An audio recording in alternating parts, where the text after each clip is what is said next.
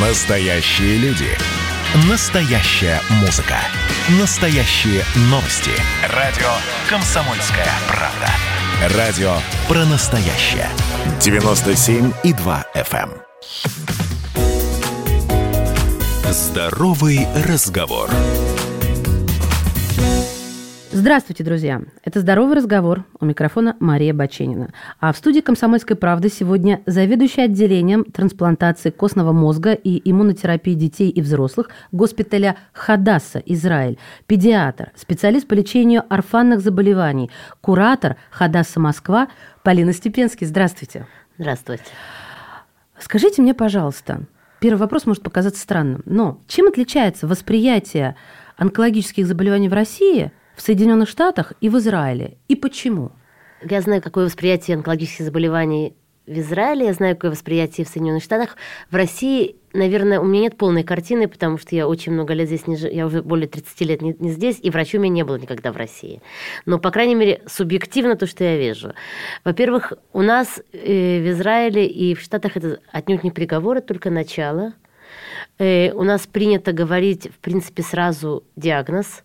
У нас принято говорить сразу прогноз. У нас принято говорить сразу то, что ждет пациента, и спрашивать, что он еще хочет услышать. Насколько я понимаю, гораздо больше людей в России воспринимают диагноз онкологических заболеваний как приговор. А в Израиле, так как в России, есть ли э, вот такая регулярная диспансеризация? Э, благодаря ей могут быть выявлены на ранних стадиях подобного рода заболевания. Вот есть ли такой опыт в США, в Израиле? Что об этом? Да, есть. Есть guidelines, э, есть определенные направления, и этим занимаются не онкологи, этим занимаются семейные врачи. Ну, терапевты по-нашему, да? да? У вас соверш... семейный врач, а у нас да, участковый. Совершенно верно. Этим занимаются семейные врачи, которые, у которых есть по различным заболеваниям и по различному возрасту рекомендации.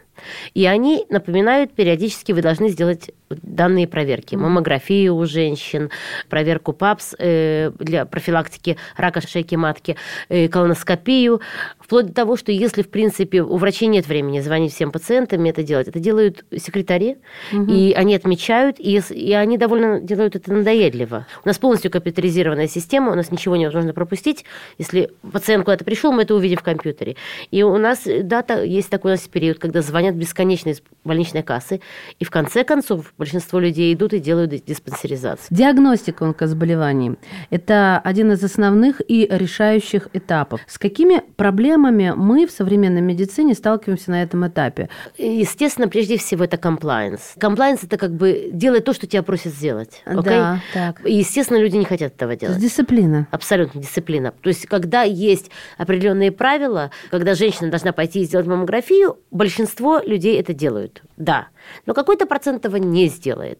И вот это как раз те люди, с которыми мы должны работать и напоминать, и объяснять, и в этом цель врача, и цель медсестер, и секретарей, просто как таким-то образом заставить, чтобы они это сделали. Но вот это та самая дисциплина, когда нужен анализ в этом возрасте, идешь и делаешь этот анализ в этом возрасте. Да. У нас, без, у нас есть дни, которые посвящены объяснению людям, что это означает рак груди в 40 лет, окей? Okay? Или рак груди в 45 лет. И примеры. У нас есть женщины, которые это прошли. Они выступают по телевидению, они участвуют в так называемых в рекламных роликах. Это не ну, совсем... Социальная да, реклама. Социальная да, реклама. Да. Они рассказывают, да, я пришла в 40 чем-то лет, мне сделали маммографию, у меня нашли маленькую опухоль, у меня ее убрали, и я после этого живу счастливо уже 10-15 лет. Угу. Все прекрасно понимают, что, может быть, если в этом возрасте это не убрали, то потом были бы метастазы, и было бы уже очень поздно. Угу. Рак яичников – это очень тихий и маскирующийся рак, который даже найти онкомаркером невозможно. А есть какое-то отличие диагностики вот этого коварного заболевания, этого типа рака, отличие диагностики в Израиле от России? У вас... Я не думаю. Не, не думаете, да, Я что не думаю. вот она такая же коварная, как К сожалению, здесь, да? да? К сожалению, mm-hmm. это во всем мире. Это тот, та опухоль, которую мы диагностируем поздно, которую мы диагностируем, когда уже есть распространение, когда уже есть метастаз, действительно. Единственное, что как это можно как-то предотвратить, это хотя бы, хотя бы раз в год осмотр у гинеколога все-таки. И если нужно чаще, то чаще. Если есть семейная предрасположенность, то чаще. Э, если есть семейная предрасположенность, очень часто это женщины, у которых есть мутации в определенных генах в семье.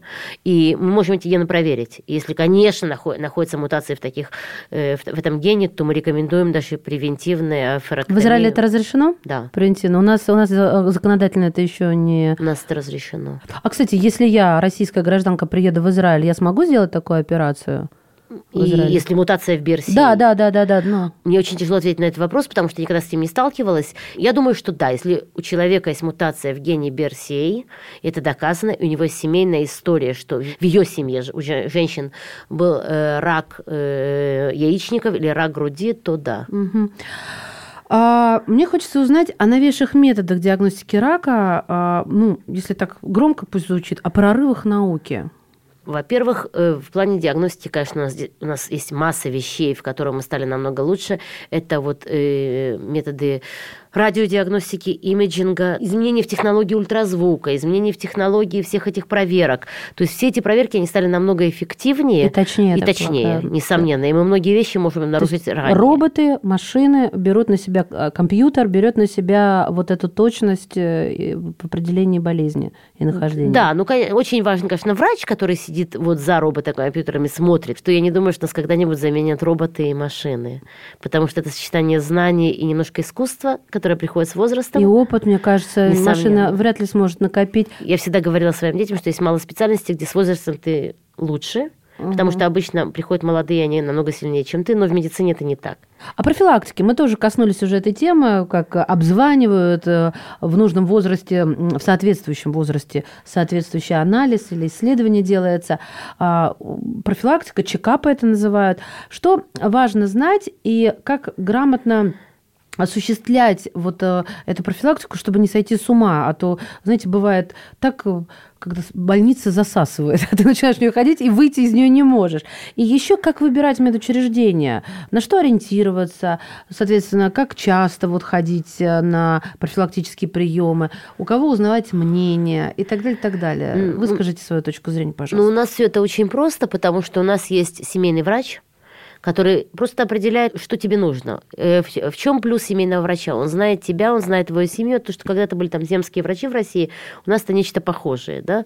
Это тот врач, который знает всю твою семью. А сколько у, у семейного врача семей? Э, у нас очень большая нагрузка у, этих семей, у семейных врачей. У них может быть и тысячи пациентов, и три тысячи пациентов. Ой. И, когда у, и у меня была поликлиника, ну, я была с двумя коллегами, у нас была поликлиника педиатрическая, у нас было пять тысяч детей на троих. Но у нас нет того, что есть в России, у нас нет визитов на дом. У нас визиты на дом только тем, кто не может подняться. То есть, если ты лежачий больной там, после инсульта... Нет, просто... я понимаю, что такое лежачий. То есть, да. если у ребенка температура... У нас невозможно вызвать врача. Слушайте, это хорошо или плохо? У меня, у меня чувство вот такое советское возмущение где-то растет в груди. Ну как я больного ребенка с жаром потащу в поликлинику? По жаре-то еще израильской. Во-первых, надо понизить ему температуру, и это можно сделать без врача. Ну, это можно, да. Сиропчик и да, изобретенный. совершенно верно. Сиропчик или свечка, и дать ребенку угу. жаропонижающее. Второе, всегда э, родители могут позвонить и рассказать, что с, его, с, его, с их ребенком и надо ли им приходить. Угу. И в-третьих, абсолютно нормально, я уже к этому очень привыкла. Вначале, э, когда мы приехали, ну, я была очень, как бы, мне было 22 года, и мне как бы было все равно тогда. Но вот наши родители были в ужасе от того, что это вот нет семьи. Ну вот как я сейчас. Да, наши, они были в ужасе, но мы к этому очень привыкли, это очень хорошо работает много лет. И я должна сказать, что очень, очень похоже и нечто подобное я видела и в Америке, и в Англии, и во всем мире. То есть это что-то уникальное, что здесь врач может прийти на любой вызов в России. А этим, как вы считаете, нужно гордиться, вот слово уникальный, или это просто напрасная нагрузка на педиатров? Если это традиционно и это работает, то я не вижу в этом ничего плохого. Угу. Если это нагрузка, которая не оправдывает себя, и мы не видим результата в чем-то лучших, чем если просто придут с ребенком в поликлинику, то, может быть, можно и пересмотреть. Интересная точка зрения. Так, а все-таки, допустим, есть, вы начали с семейного доктора, ответ на вопрос, э, что он э, диагностирует на самом начальном этапе, а затем направляет тебя куда-то более узкому специалисту. Но он же э, не оставляет тебе выбор вот разных клиник. Узкие специалисты есть во многих клиниках одного и того же направления. Вот как выбрать все-таки? У нас это делается так. Направляют тебя к узкому специалисту. У тебя есть в больничной кассе узкие специалисты, которые там принимают. Ты можешь выбрать из списка. Обычно э, чем пользуется люди, чтобы понять. Сарафанное радио. Mm-hmm. Спрашивают у друзей, спрашивают у знакомых. Есть сейчас бесконечно эти сайты, но эти сайты в них никто не верит, потому что там очень много коммерции. И люди не очень верят в то, что можно купить за деньги. Люди больше верят в то, что, о тебе, что думают о врачах. Mm-hmm. Это очень просто выяснить. В наше время, когда есть интернет, можно написать любое имя, найти отзывы пациента в Фейсбуке, в Инстаграме. А это вот приход в больничную кассу, это аналог нашей участковой поликлиники? Получается? Это нечто большее. Больничная касса – это такая большая система, это пришло, это в Израиле появилось в начале 20 века, это пришло из Германии, это абсолютно как в Германии, они, они называются в Германии кассы, у нас это называется Купат-Халим, но это тоже больничная касса, угу. и это, э, я думаю, это нечто подобное вашему обязательному медицинскому страхованию, вот как в России, да. но немного по-другому, потому что человек может выбирать.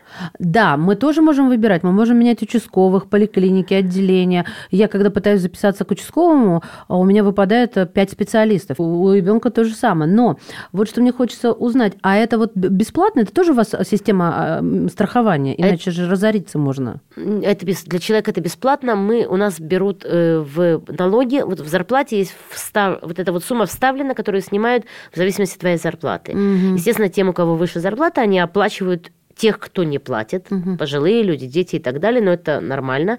Нас не спрашивают, никого из нас не спрашивают, хотим мы этого или нет. Это снимается автоматически, так снимаются налоги. И за счет этого происходит вот оплата вот это вот обязательная медицина. Болеешь, принципе... не болеешь, нельзя отболеть на нужную сумму. Нет, нельзя. Мы прервемся буквально на несколько мгновений и вернемся в эфир. В студии «Комсомольской правды» заведующий отделением трансплантации костного мозга и иммунотерапии детей и взрослых госпиталя Хадаса Израиль, педиатр, специалист по лечению орфанных заболеваний, куратор Хадаса Москва Полина Степенский. Здоровый разговор.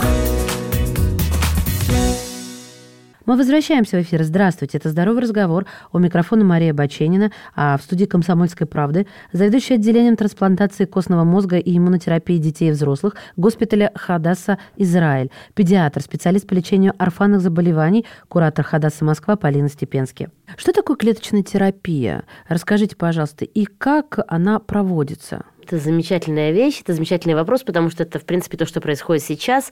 Опять же, когда мы разв... говорим о развитии онкологии, это были этапы. Э, когда я заканчивала университет, это 98 год, это была практически только химиотерапия. И эта химиотерапия, я вот часто сравниваю это с напалмом, это просто такое выжигание. После этого появилось то, что называется маленькие молекулы, small molecules. Это таблетка какая-то? Что это, это за... обычно внутривенно. Это а, какой... препарат. Да, это препарат, это обычно антитело, которое направлено против определенного антигена. Антиген – это белок, который экспрессируется на, онкологич... на злокачественных клетках. Угу. Это был следующий этап. Следующий этап после этого, после моноклональных антител, был этап так называемых чекпоинт-ингибиторов. Что это такое? Наши лимфоциты, то есть наши клетки иммунной системы, они постоянно э, очищают те клетки, которые меняются, включая онкологические. Мутируют, да, вот которые. Мутации да. происходят каждую минуту. Да, мы сейчас сидим с вами мутируем. Совершенно Я люблю верно. Так говорить. Мы мутируем. Да. Два мутанта. Абсолютно точно. И вот клетки иммунной системы должны вот эти вот мутирующие клетки убивать. Когда происходит сбой, эти клетки начинают размножаться. И начинают размножаться, появляются опухолевые клетки и злокачественные и так далее. Что делают вот эти чекпоинт-ингибиторы? Они снимают э, тормоза с клеток иммунной системы. Угу. Потому что у наших клеток иммунной системы есть тормоз. То, спускают что... с поводка. Да, спускают с поводка. И вот эти клетки иммунной системы атакуют и уничтожают раковые клетки. А вы знаете, у меня еще что в голове-то возникло? Вот именно в этот момент, да. простите, перебью. А вот то, что называется цитокиновый шторм, когда а, иммунитет может убить хозяина, когда его с поводка спускают. Да. Вот так не может произойти? Может произойти, мы это знаем. Сейчас мы говорим, о дойдем до клеточной терапии, Да-да-да. и вот именно в клеточной терапии был впервые описан цитокиновый шторм. Что? То есть сейчас во время короны все время советовались с нами, как мы лечим цитокиновый шторм. Сейчас как бы все узнали о цитокиновом Конечно. шторме, а мы это знаем уже очень много лет. Поэтому это очень похоже на то, что мы делаем очень много лет, то, что делают с короной. Вот следующий этап, вот после чекпоинт ингибитора, это клеточная терапия. Что делают при, при клеточной терапии? Пациент с онкологическим заболеванием собирают его клетки иммунной системы, лимфоциты. С прибором определенным делают процесс, который называется аферез. Эти клетки меняют, добавляют к ним вирус, который несет в себе часть гена, который кодирует антитело против онкогена. Угу. Все понимаете? На да, опухоль... Вот. И э, мы меняем эти клетки. Э, делаем их активными против опухолей и возвращаем пациенту. И это есть клеточная терапия. Это сейчас такой очень, очень популярно. И действительно есть ряд заболеваний, когда это эффективно. Не при всех заболеваниях это может быть эффективно. И да, это то, что мы делаем. Естественно, вы правильно абсолютно сказали, когда мы возвращаем эти лимфоциты, они встречаются с антигеном, естественно, может быть цитокиновый шторм.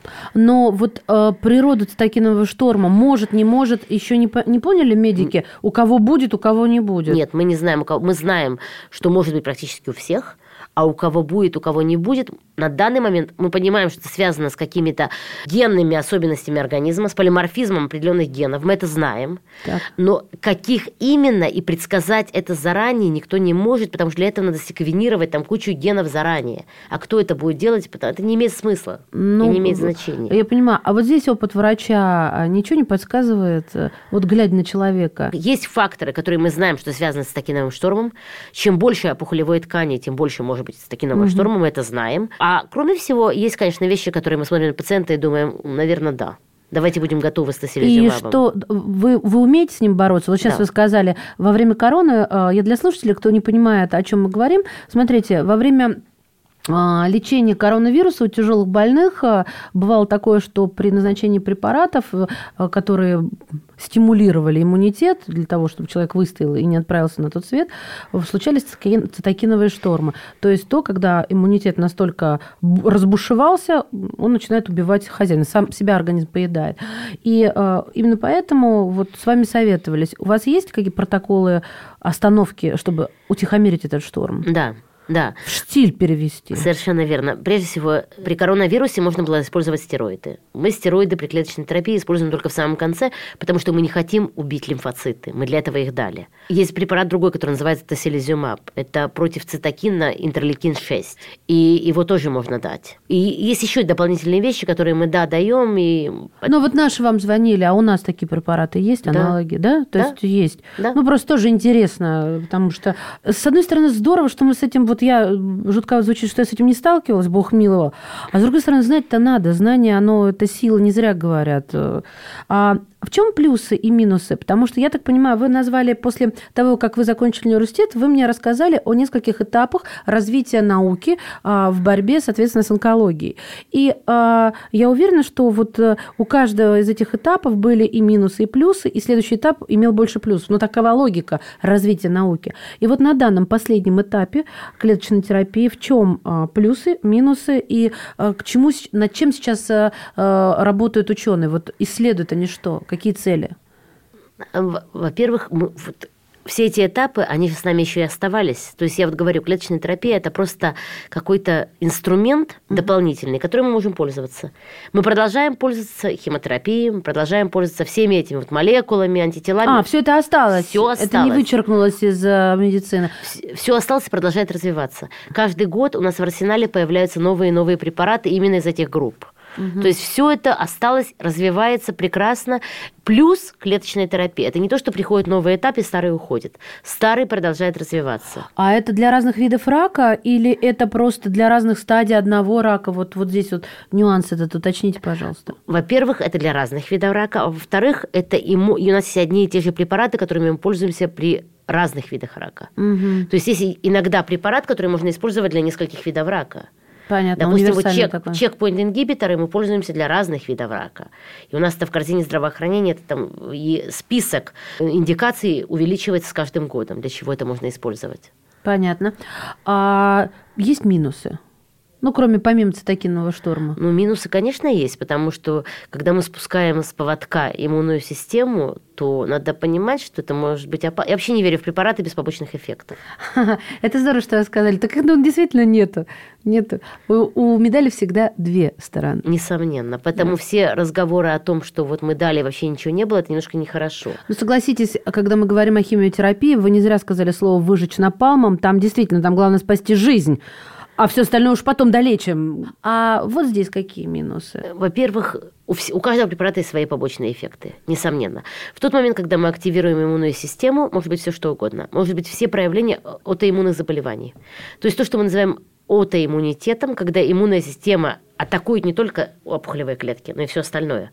То есть это может быть э, проблемы в эндокрин, в эндокрин, эндокринные проблемы, это могут быть проблемы легочные, проблемы гастроинтестинальные. Все это То возможно. любая система может начать э, хромать. Совершенно сказать. верно. Любая система может начать хромать, но я всегда говорю, мы помним, зачем мы это делаем. Э, У нас есть онкологическое заболевание, которое, конечно, если ничего не делать, то конец нам известен. Так вот, как вы сказали, а мы потом все подлечим. Давайте мы сначала попытаемся остановить онкологическое заболевание, а потом вот все эти побочные эффекты мы найдем, как с этим бороться. И люди живут.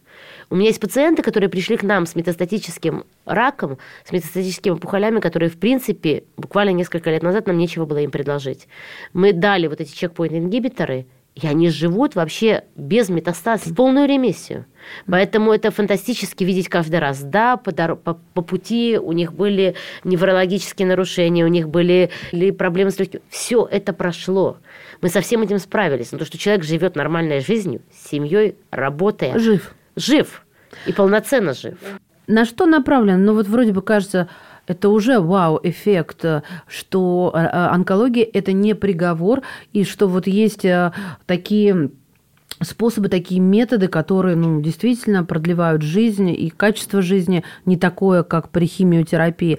А все-таки что дальше? Какой следующий этап? Чего бы вам хотелось врачам? Я думаю, что дальше будут гораздо более такие более сложные исследования, сложные препараты. Мы говорим о прививке от рака. Okay? То есть это не будет прививка, что мы дадим прививку, у него не будет рака. Нет. Это вот мы сейчас убедились вообще, что способны сделать с прививками, да, и действительно это просто потрясающе. Я думаю, что развитие вот этого все связанное с прививками будет больше и больше. А, кстати, в Израиле делают этот папилломе человека? Да, прививку, это у нас в обязательной в У нас тоже. Я-. Мы с вами... И у нас. Да, несомненно, да, и это важно, и Да. мы рекомендуем всем абсолютно это делать.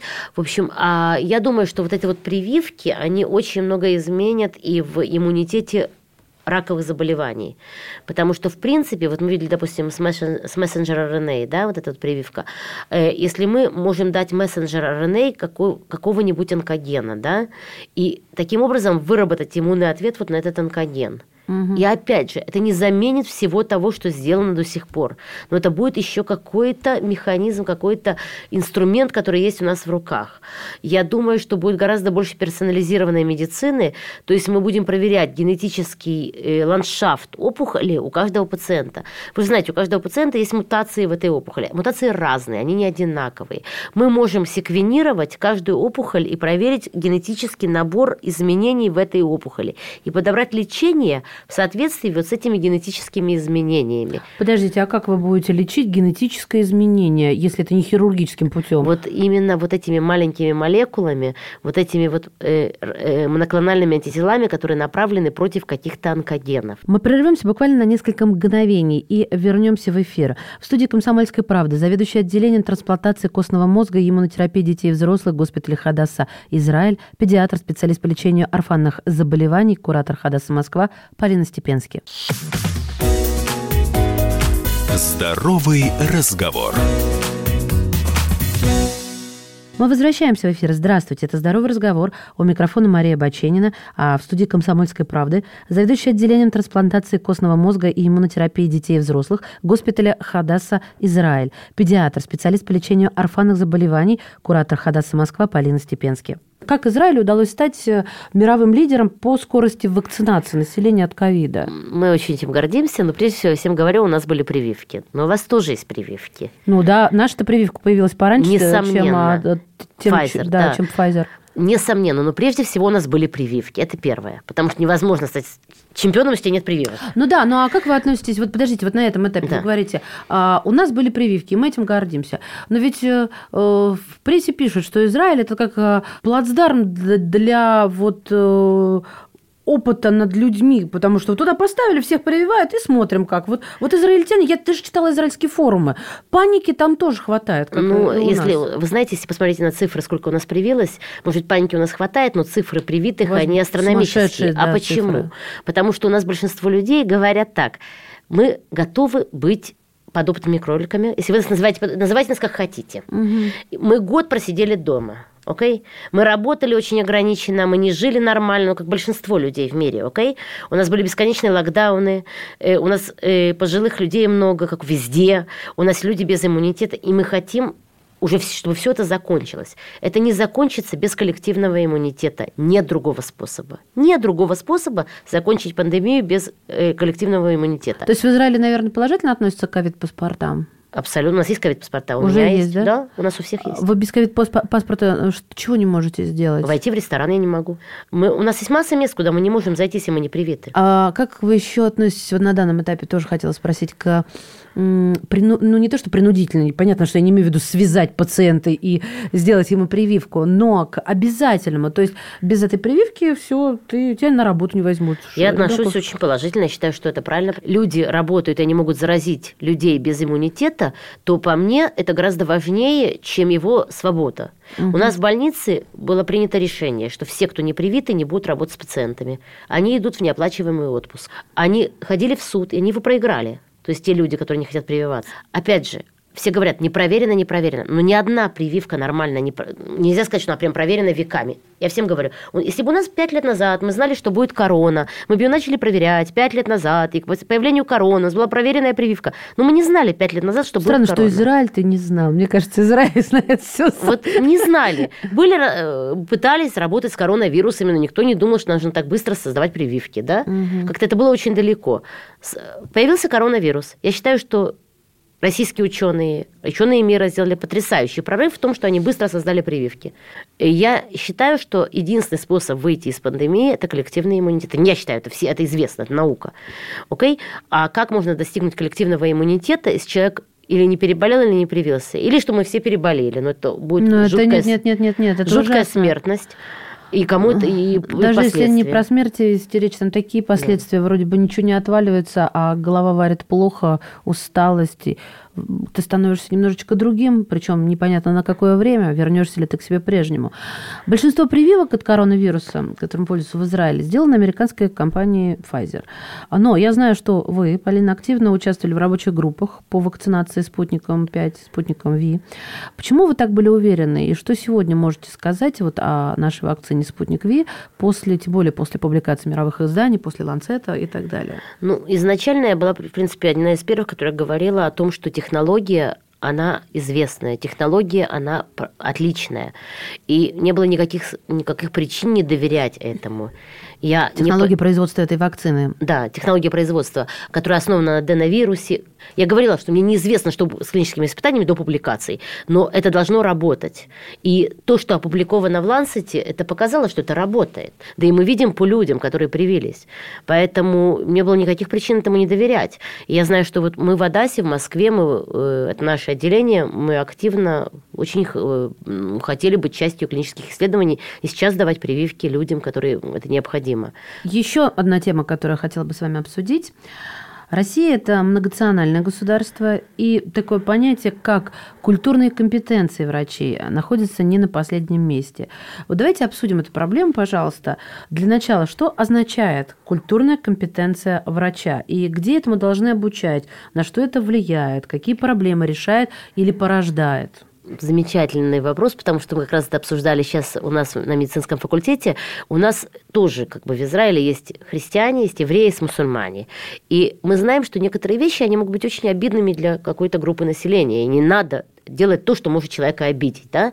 И нужно понимать, это вот этот эмоциональный интеллект, кто сидит перед тобой, как тебе с ним разговаривать, как себя вести. Часть вещей этому обучить невозможно. С этим мы приходим из дому. Окей? Это наше воспитание, это э, то, чему нас учат дома.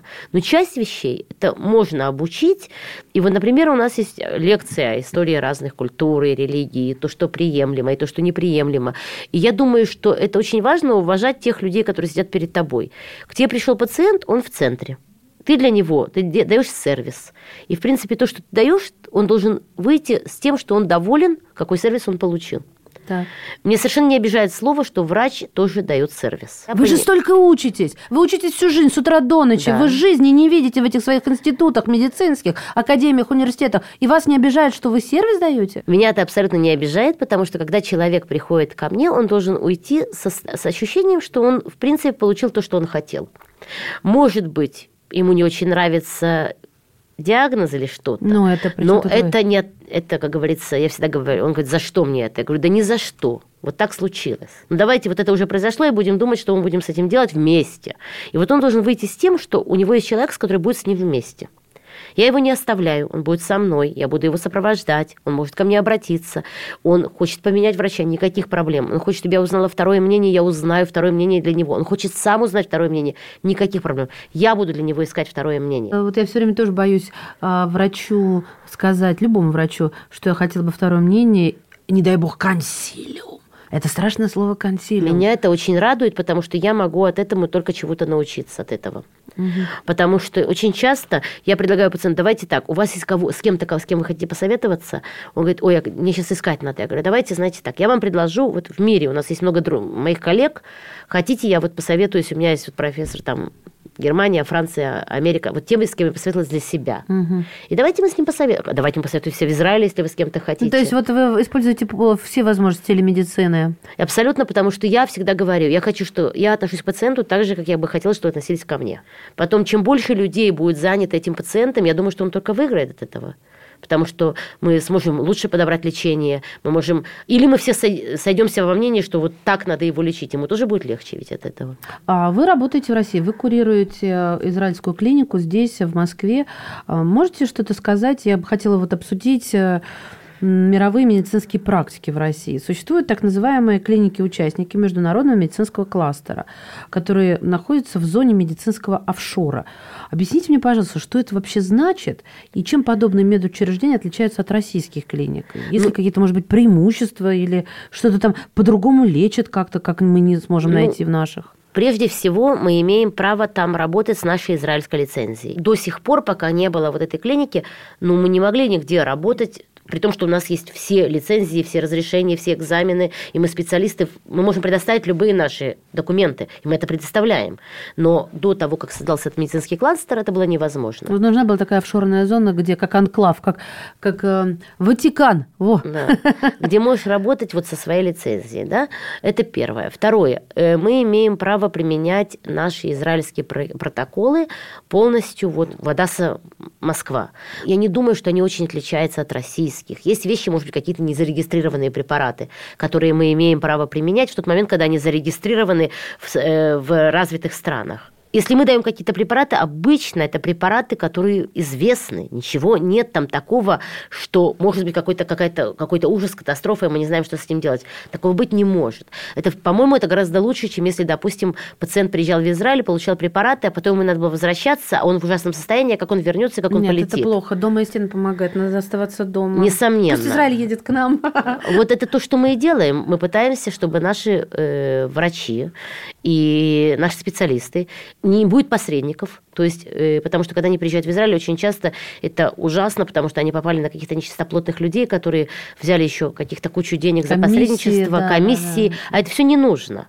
Потому что можно просто прийти, и их посмотрит врач. Ну, вы вот в профессиональном плане, скажите, пожалуйста, делитесь ли знаниями, накопленным опытом, обмениваетесь, возможно, с российскими коллегами? Конечно. Как бы наша миссия – это три вещи. Это клиническое лечение, это лечение пациента, это исследование, это та наука, которую мы делаем, и, естественно, образование. Вот у нас сейчас в Адасе э, в Москве прошла школа онкологических медсестер, которая проходила во время коронавируса. Это было просто невероятно, как, уму- как умудрились это сделать с обоих сторон. Это было, было каждую неделю по воскресеньям, по Зуму.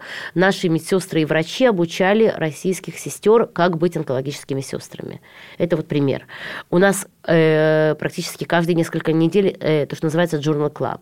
То есть мы предос- представляем какие-то новые исследования, новые статьи, которые вышли, которые интересны нам, и мы думаем, что они будут интересны нашим российским коллегам. Нам это очень важно, это именно образование и вот эта передача знаний. Потому что этот проект создавался как передача знаний.